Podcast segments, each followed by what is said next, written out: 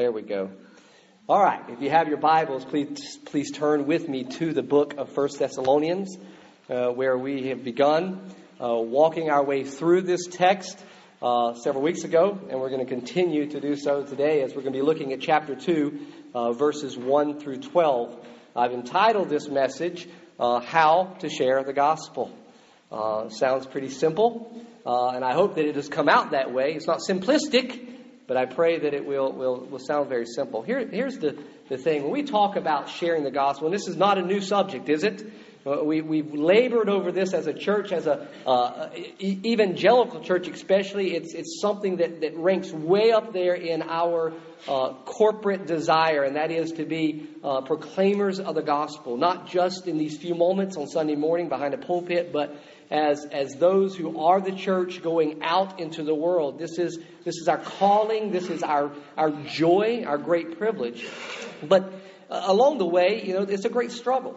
You know, we, we have those who make up the church who range from young, very immature believers to those who are very mature believers and everything in between. Um, but regardless of where you fall on that scale, and that's not an age thing, that's, that's, that's where we have come to know Christ and grown in our faith, um, the message, the gospel, what we are to share doesn't change. It, it's the same for the brand new believer as it is for the very mature believer. And that, that's a good thing. Uh, but along the way, because of this variety, we, we, we, think through and have over the years how do we uh, enable or equip uh, people, believers in our church, to better communicate the gospel. And, and as a result, you know, we, we've come up with ways to help us as individuals to, to think through the gospel. Now, my goal this morning is not to, to deal with those. And by those, I mean, you've, you've heard of them. Years ago, those of you have been Southern Baptists for a long time, uh, uh, the uh, C, CWT, Christian Witnessing Training, that was a, a, program in the Southern Baptists, and then that kind of gave way to Evangelism Explosion, or EE, and, and, and that's kind of given way to other, other, other programs that we've tried to utilize to help equip people. That's not what I'm talking about here this morning when I say how to share the gospel. Because what's very interesting is with all the programs that are out there that may be helpful, our goal is not the program itself, our goal is the actual gospel. And, and there's no substitution for any of us uh, for knowing the gospel, for, for having embraced it ourselves, and that meaning that we, we have come to, to, to love, to cherish, to be very passionate about the content of the gospel. Now, if you weren't here last week, last week's message uh, on a gospel testimony really dealt with uh, that content. And we're not going to be focusing again on the actual content this morning. But in chapter 2, verses 1 through 12, we probably have one of the, the best um, succinct examples of how to share the gospel. Uh, we can go throughout the Bible and we can pull verses from here and there with the content. You would go the Romans road, uh, things like that. But the question is when we're talking about how, it's not just what we say, it's, it's more than that. It's, it's how do we do this? As those who profess the gospel, as those who, who embrace it and know that it is our calling in life to, to be a, a testimony of that gospel wherever we may go, how is it that we're supposed to do that? And I think 1 Thessalonians chapter 2 uh, gives us a really good example. But before we read that, let me kind of bring us up to speed. Uh, as Paul writes this letter to this, this this infant church, and these were relatively new believers, uh, and so very somewhat immature believers, we could say. He, he, began, and we looked at it several weeks ago about giving thanks to God. Now he's still actually dealing with that thanksgiving as we get into chapter two, but we saw that his reason for giving thanks was ultimately twofold. And the first week we saw that he gave thanks to God because of his confidence that they belonged to God, and that was based first on the actual message itself the Word of God and the way in which it came to them. But then last week we saw that he was thankful to God not only because of his confidence uh, uh, of their salvation because of the message of the gospel, but also because of the testimony, the lives that they, they lived. That he could see in their lives that the gospel had truly taken root and had in fact changed their lives. And, and understand that that, that that doesn't waver either. The gospel always changes a life. Uh, there's not one situation where, where a person uh, follows God and their life doesn't change and another person who follows God and their life change. No, that doesn't change. the gospel is a life changing message. And those who embrace the gospel experience, whether they, they're prepared for it or not, they experience a great life change. And, and you probably, I pray, you, you, you know exactly what I'm talking about. Maybe some of you, maybe not so much unprepared. For me, it was.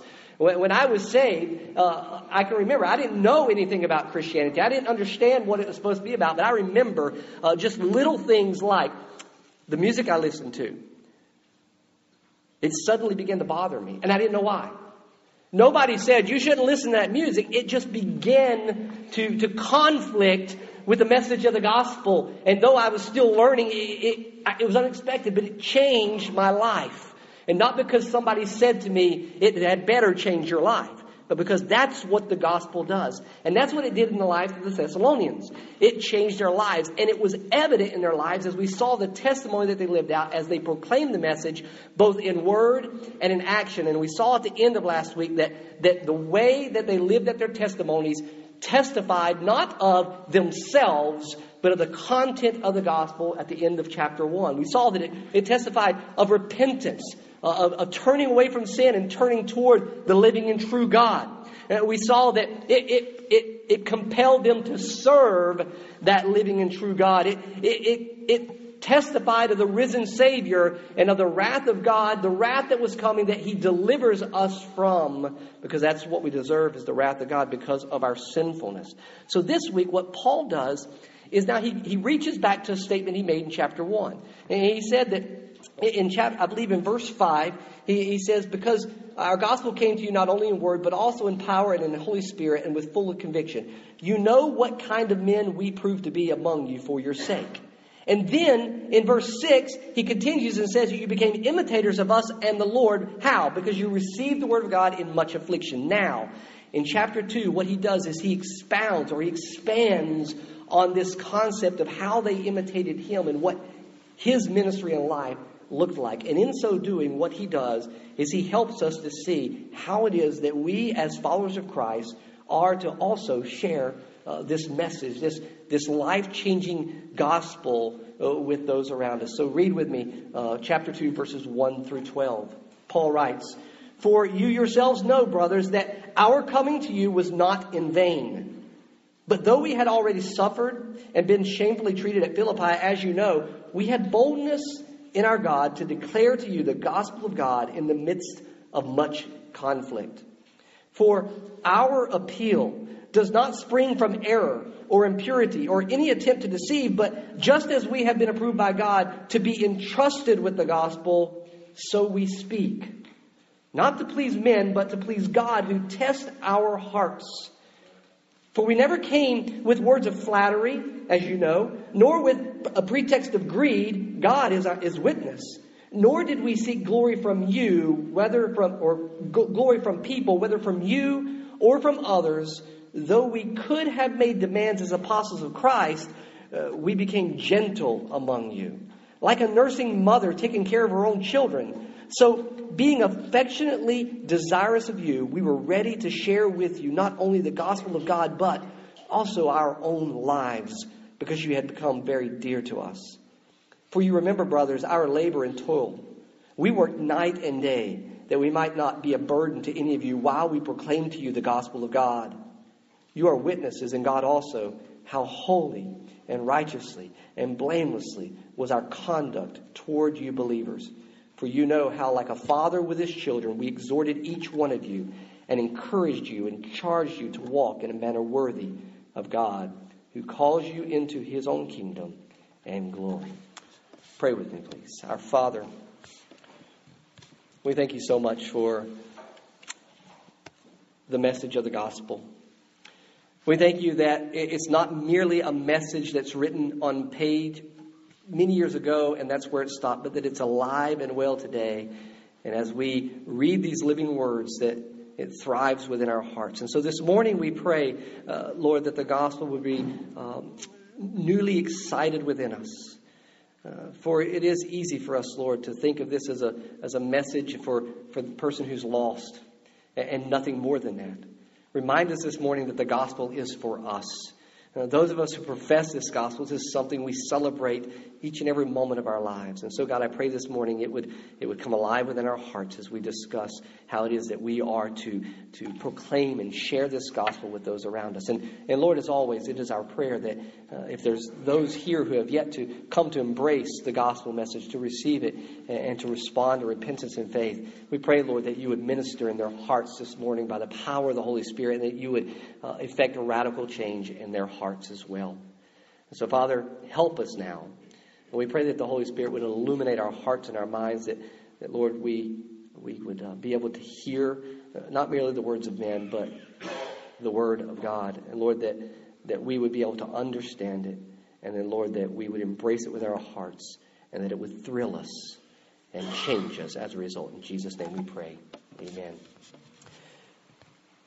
There have been many, many attempts by you, probably, by me, by many other people, about how we can cause people or help people want to share the gospel more. Uh, this is, seems for some reason uh, to be a struggle within the church. And, and shamefully so, because it, this is not something that we should have to continually and, and labor on. Not the aspect of the actual sharing, but the aspect of getting people to share the gospel. This is something that should exude from within us. It should not be something that we have to, you know, kind of go, oh man, I guess I got to do this. And let's face it, some of us approach it that way, don't we?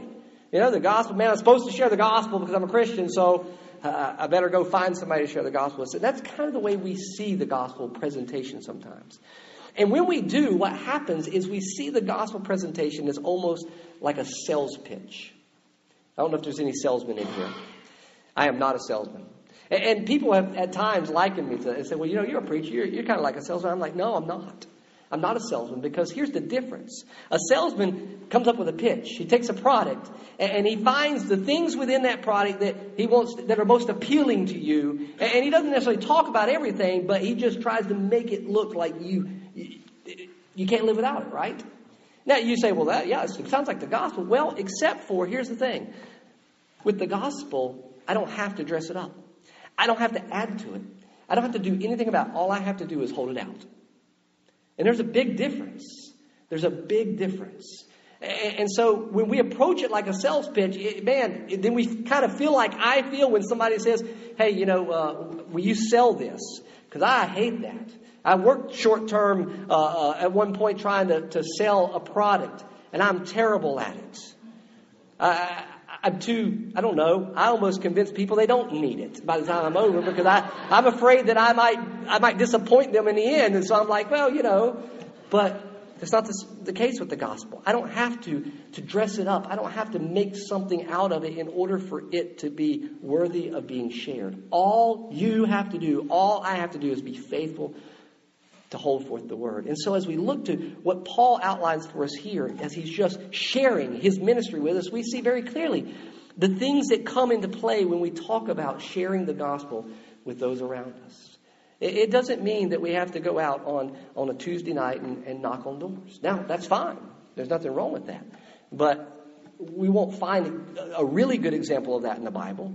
But what we will find in the Bible is a lifestyle, living life in such a way that, that others hear that message. And guess what? When they do, people respond. That's not up to you. That's not up to me. That's up to the power of God. So, as we walk through Paul's testimony, you could say, of his ministry, we see several things that we could apply to this concept of how to share the gospel. And the first thing I would say is that Paul helps us to, to see that we are to share the gospel uh, in all circumstances. Now, he doesn't exactly say that, but what he does tell us is that he came to Thessalonica in the midst of the most extreme circumstances, right? Uh, as bad as it could be. If you go back and read the story, what happened in Philippi, even what happened in Thessalonica, you can see that these were not the best of circumstances to share the gospel uh, with people. It, was at great risk to him and to those who would profess the faith as well. And, and so I, when I read that, I understand that there is not a perfect circumstance for, to share the gospel. You know, we tend to look for that, right? We, we tend to think that, that people will, will maybe be more receptive of the gospel uh, in grief, right?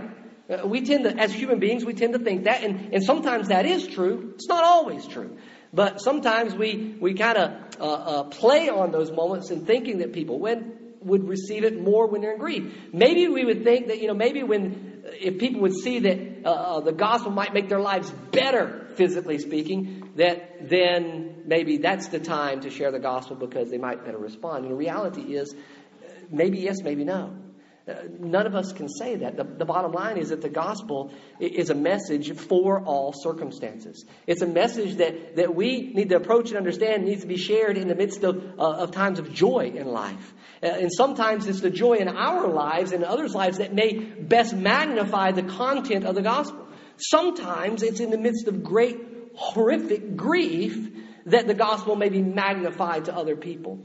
We don't get to determine that. What we need to understand is how we share the gospel is at all times in all circumstances. We are not to just look for some particular time that might best be the case. Sometimes we might say, well, the best way for us to share the gospel is to go out here and try to get a bunch of people here on Sunday morning. Well, that's one way, but it doesn't mean it's the best way. Matter of fact, I would say it's probably not the best way. Uh, I would argue for another way. Now, that doesn't mean, man, bring them all in. We'll preach the gospel to them. Uh, but that doesn't mean that's the best way. Uh, and we don't necessarily need to focus on one particular way. In fact, again, Paul's going to help us understand as we see through this that there's, there's a much greater way when we think about how to share gospel. But I do believe that we can see that it's a message that should be shared at all times in all circumstances, even in the most extreme of circumstances, when it might not look like it's not the best time. Well, in verses 3 through 6, we find a, a, very pointed aspect of how we share the gospel. And maybe something that would challenge how you and I think at times. Because Paul says basically that there's a particular reason for why we share the gospel. Now, if I ask most people, uh, and, and maybe even you, and I'm not trying to put you on the spot, you know, well, why do you share the gospel? Most of us would say, and I'm not saying this is a bad answer, but most of us would say so that people will come to Christ. Right?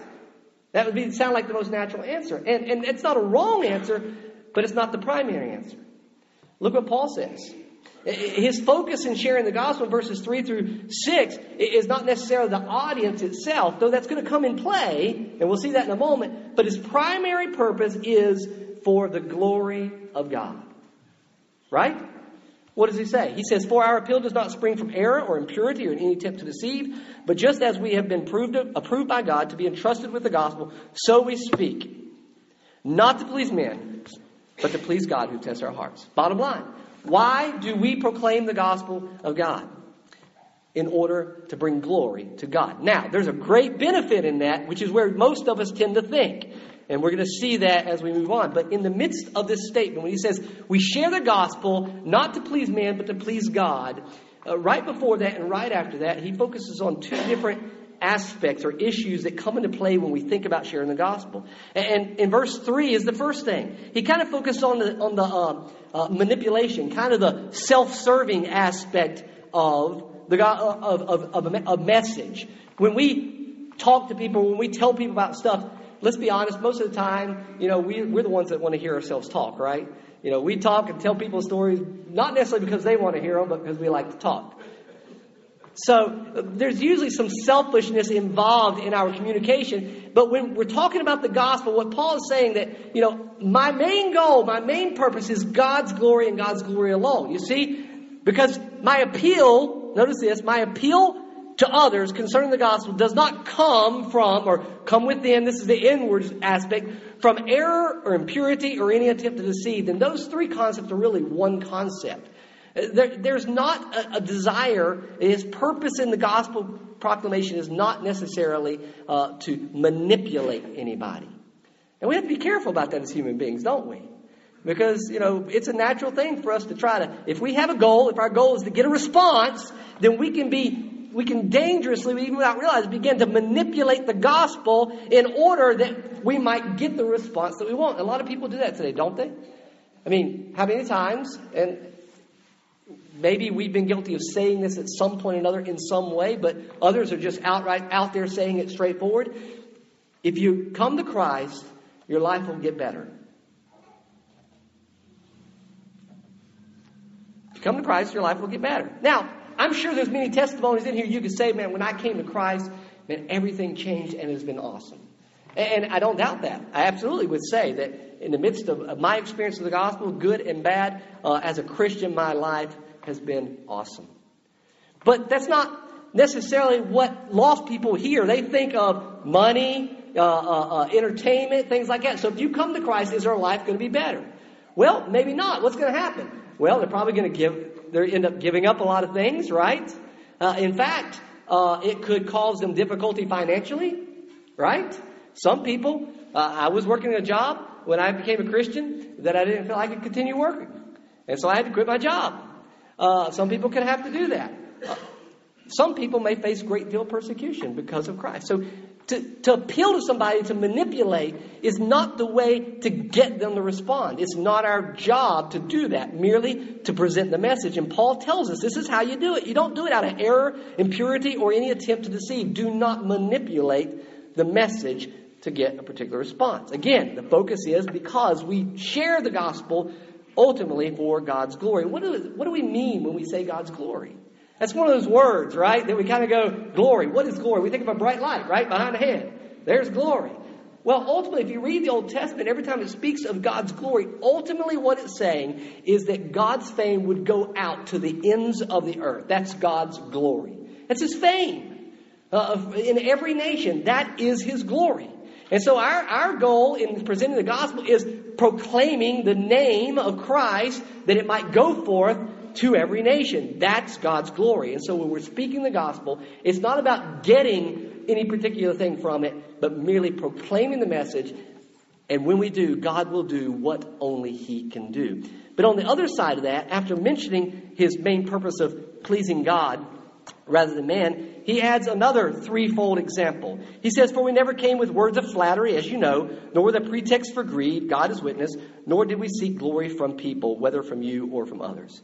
And this is the other side. The first side of it was merely selfishness, self centeredness, manipulating to get what we think we want out of it. This is more of a tangible aspect of, of, of sharing the gospel so that, that we might have people think, wow, they're really cool. They're flattered by us. We do it in such a way to impress people. Uh, we talk down to people. Ever done that? We sometimes think of unbelievers as less than, don't we? And we begin to look down our nose at them as though they're foolish uh, in that sense. And Paul says, We didn't come with words of flattery, looking down at you. We didn't come with a pretext for greed to get something tangible for ourselves, nor did we seek our own glory so that you would run around talking about the preacher. That's glory. Pro- projecting fame, right? So Paul didn't come so that the world would be going, hey, check out Paul. He came for the glory of God. So he didn't seek to manipulate people to get what he thought he wanted out of it, nor did he seek to impress people so that they would think much of him, but rather he served or he sought to proclaim the message in such a way that God remained at the center and God was the glory, that God's name would be proclaimed. And so we share the gospel, or the way in which we share the gospel is in such a way that we pursue the pleasure of God to please Him. Then the next Paul speaks in the end of chapter or verse 6 to verse 9 that another way we share the gospel, and this is intrinsic in the gospel, is sacrificially.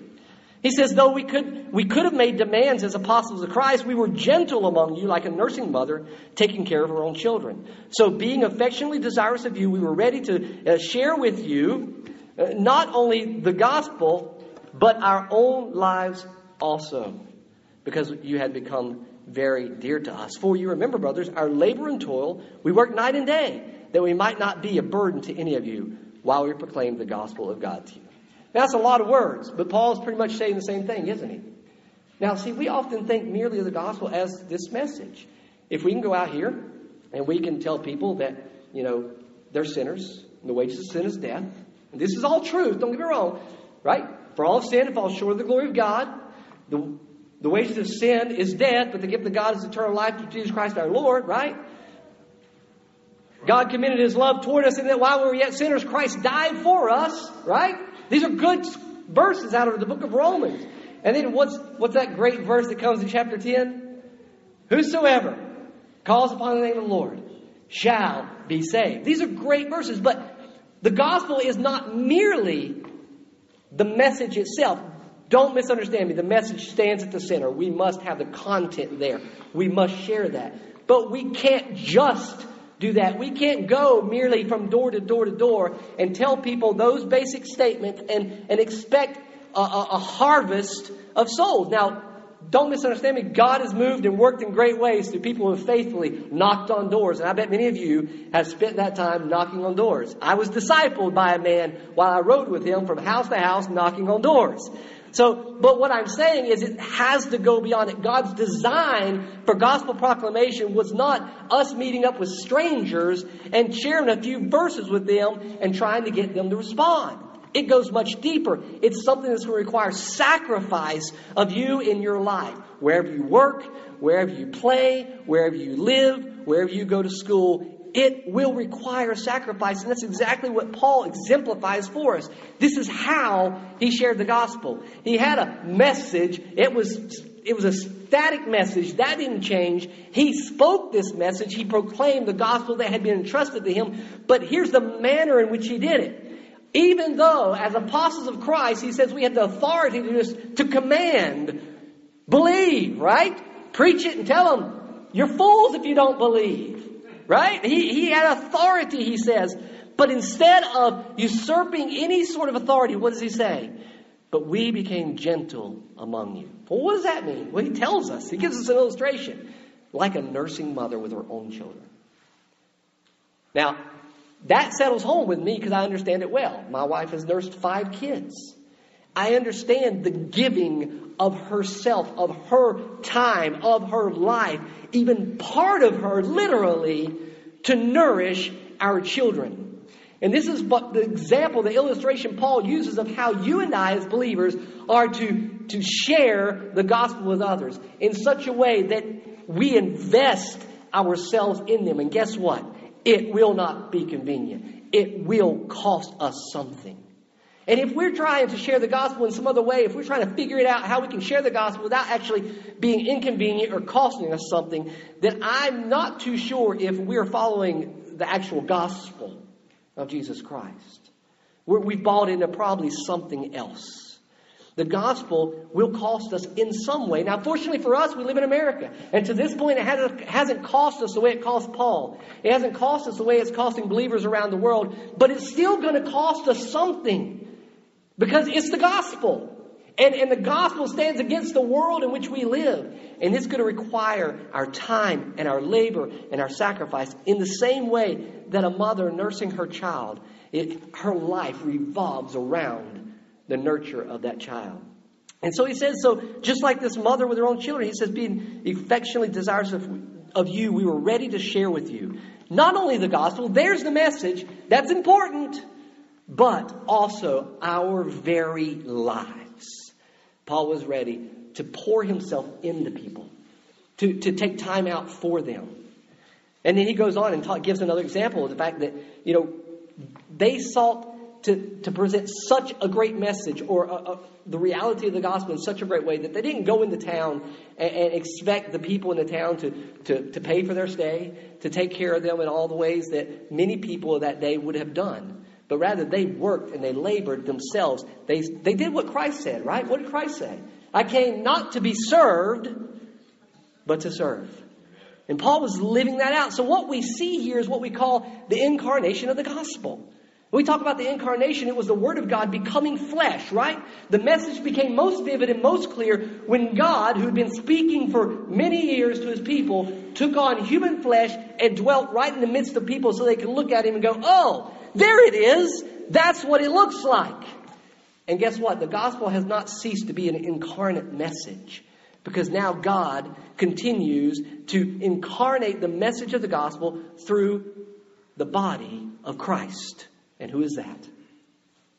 It's the church. And who is the church? The bricks and mortar that build up this building? No, it's the church building. Who's the church? All who have repented of their sins and express faith in Jesus Christ, embrace the Word of God, we are the church. And so the gospel is still incarnated in our lives as we seek to corporately and individually live out the gospel, to share sacrificially, to invest our lives in other people to the point that it does, in fact, cost us something. And then finally, Paul says that, or shows us the way in which we should share the gospel is with integrity. I said finally, this is not final. I'm sorry. He says, You are witnesses in verse 10 of God also how holy and righteously and blamelessly was our con- conduct towards you believers. So here's the thing this is pretty simple, and you know it. You know, we, we've talked about already the, the verbal and the visible aspect. You know, we can't declare a message that is contrary to the lives we live.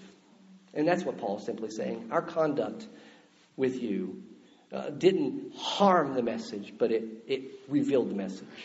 Now, Paul did not say that he was perfect. And that's not what he intends for us to understand that if we're going to proclaim the gospel message that we've got to be holy. You know? We got to look like some like, like the Pope. And we have to always be righteous and blameless. This is the character. This is what should consistently define us. Yes, we're going to sin. Yes, we're going to do stupid things. But guess what? When we do, we have another opportunity to display the gospel, don't we? Because what do we do when we sin? We repent, right? And our repentance is an opportunity to display the gospel. Now, I don't do this very well. Maybe at times in my life I've done it better, maybe. But some of the, the greatest opportunities that I, as a father, have had to display the gospel to my children has not been in, in, reading scripture or praying with them or trying to sit down and teach them something, uh, and the same with my wife, but when I disciplined them and I was wrong. You ever done that, Dad? And you know what I had to do? I had to swallow real deep. I had to go with my kids, or one of my, whichever situation it was, because there's been many, and say, Dad was wrong. Will you forgive me? That is providing an illustration, a living illustration of what repentance means. So even when we sin, we have an opportunity to magnify the gospel. Now, don't get me wrong, Romans 6, read that, Romans into Romans 5 into 6, Paul says, so should we just sin more so that so that grace will abound? Well, no, that's not what I'm saying. But when we do sin, when we repent, we have an opportunity to display the gospel to the world around us as we seek forgiveness from others, or we go to them and you say, I know you saw me do this. This was wrong. Will you forgive me? We have an opportunity. So Paul wasn't saying we had to be perfect, but our lives had to be consistent with the gospel that we share. And then lastly, now it's finally, Paul says that we must share the gospel in such a way that it pursues or seeks changed lives. Now, what I said earlier, that the primary reason that we share the gospel is not for a response. That is not the primary reason. Our primary reason is the glory of God. But any gospel that is proclaimed that doesn't seek a changed life is not the gospel. Because the gospel, that's what it does. And Paul finishes up by saying, For you know how, like a father with his children, we exhorted each one of you and encouraged you and charged you to walk in a manner worthy of the gospel, who calls you, uh, uh worthy of God, who calls you into his own kingdom and glory. There you have it. So Paul's saying, number one, we exhorted you. What's exhortation? Think about it. That, that's, kind of the, that's kind of a basic statement. This is what you need to do. You need to repent. Bible says that God commands all men everywhere to repent. That's exhortation, stating facts, truth. And then it says he encouraged them. Uh, that goes beyond just communication, doesn't it? It goes into a, a, a, compassion, a desire. And so Paul didn't only tell them what they needed to do. Paul, he, he basically said, I really, really hope that you will listen to this message and that you will think about this message and you will consider it because it's that important. That is encouragement. And then it goes on and says he charged them or implored them, or in modern language, he almost begged them. So it, it goes deeper into the compassionate reality of the gospel that, that, that Paul so understood the nature of the gospel and the need for the gospel that he understood that anybody who rejects the gospel will suffer that rejection eternally and so it mattered that much that he would say, please, please, don't leave without repenting of your sin and trusting in Jesus Christ as your Savior because sometimes there may never be another opportunity and you will pay the consequence for rejecting the gospel for eternity. So there's exhorting, encouraging, and imploring or begging. And we are called on as those presenting the gospel to make sure that that is a part of our message. So, what does that mean? Well, this morning, as we close, we see, or I hope we see, that sharing the gospel means that we must do it at all times, in all circumstances. Do it primarily and solely for the glory of God. We must do it by investing our lives in others' lives. We must do it by living faithfully for the sake of the gospel, and we must do it laboring and praying for changed lives. And so this morning, it's my prayer, even here. Number one, for those of you who believe, who have embraced the gospel, that you would not only embrace the message itself, but you would embrace the reality that you are, are God's incarnate message of the gospel here and now. Wherever God's placed you, wherever you work, wherever you live, wherever you play, wherever you go to school, God's desire for you is to magnify the gospel in all things. I pray that that will settle hard on your hearts. And then if you're here this morning and you've never repented of, the, of your sin and believed the gospel, my prayer for you is this that while I know we haven't labored deeply through the content of the gospel this week, my prayer is that you would pursue the gospel. We're going to sing in just a moment. I'm going to be down here. You can respond. You can come. I can pray with you. There's others here that can do that. We can take more time to talk about the gospel. Uh, we don't have to rush through this. And just pursue it. Consider the gospel because Without the gospel, there is no hope. Whether your life is grand right now, that will end. If your life is grievous right now, then the gospel is needful in both situations, in all situations. You need the gospel. And my prayer for you is that you will repent of your sin and run to the cross. Our Father, this morning, our prayer is that you would do the work that only you can do in our lives. As a messenger, Lord, I attempt to be faithful to the word with great fault, but with great hope that the power of the Holy Spirit supersedes uh, my inabilities. And so this morning is my prayer that you would work in the hearts of your people. Compel us to be more passionate about the gospel, Lord. Uh, as we profess to believe it, I pray that it would be evident in every aspect of our lives, that it would excite us, that we would, we would want the world to know that Jesus saves. And Father, for those who may very well be here this morning, young or old, that have never really considered the weight of the gospel, I pray, Lord, that you would, you would cause them in these moments and in moments beyond now to, to recognize the importance of considering this message that we are sinners and there is a consequence to our sin, but that you took sin upon yourself so that we might know the righteousness of Christ forever. Father, I pray that you would work in our hearts this morning. In Jesus' name we pray. Amen. We're going to sing number 482 this morning. And as we sing, as I've said,